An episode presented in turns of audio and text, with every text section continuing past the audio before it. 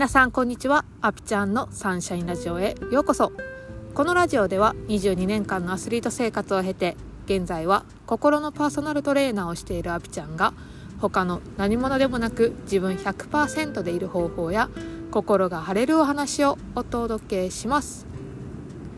はい。皆さん今日あった幸せは何でしょうか？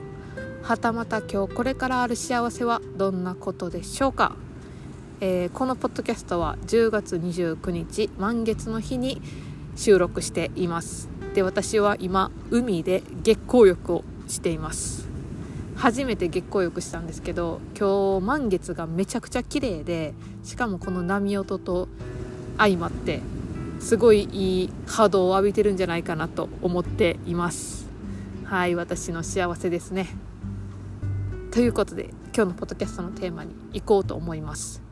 今日のテーマはなりたい自分から時間が流れているというお話をしたいと思います。これはねあの未来から今に向かって時間が流れているっていうことをお伝えしたいんですけどあのまず皆さんどんな自分になりたいですか？結婚して子供を産んでとても幸せな家庭を築いている自分とか年収1億円の自分オリンピックに出ている自分とか何でもいいんですけどこんな自分になってたらいいなっていうのをまず考えてみてほしいんですよね。で考えたらそのなりたい自分から今に向かって時間って流れてるんですよ。願望が生まれた瞬間からその願望は未来の現実としてあるからそこから今に向かってその願望を沸かせよっていうことを言われているし、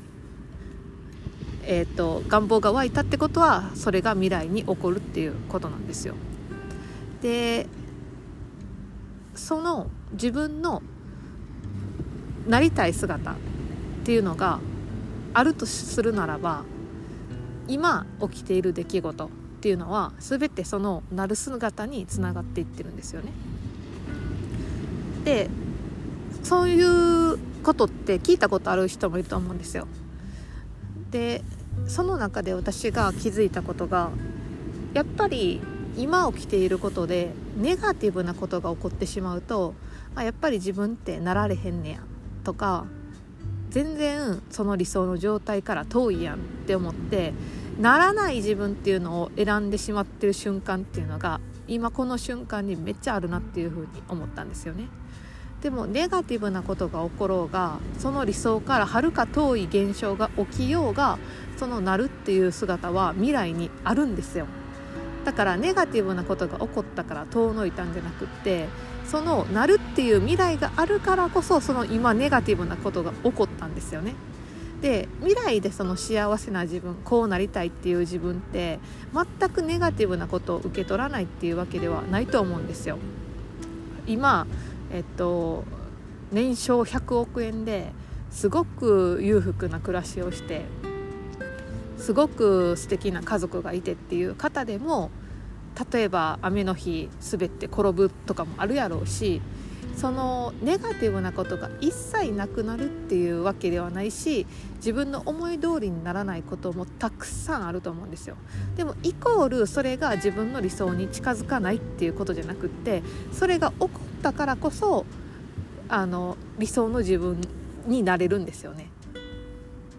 それも理想の自分になるうちの時間の流れ方っ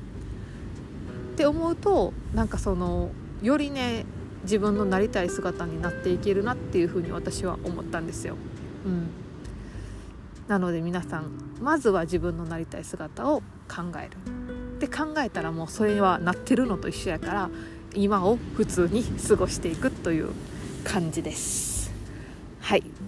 ということで今日はこんな感じで終わろうと思います。今日のポッドキャストのテーマは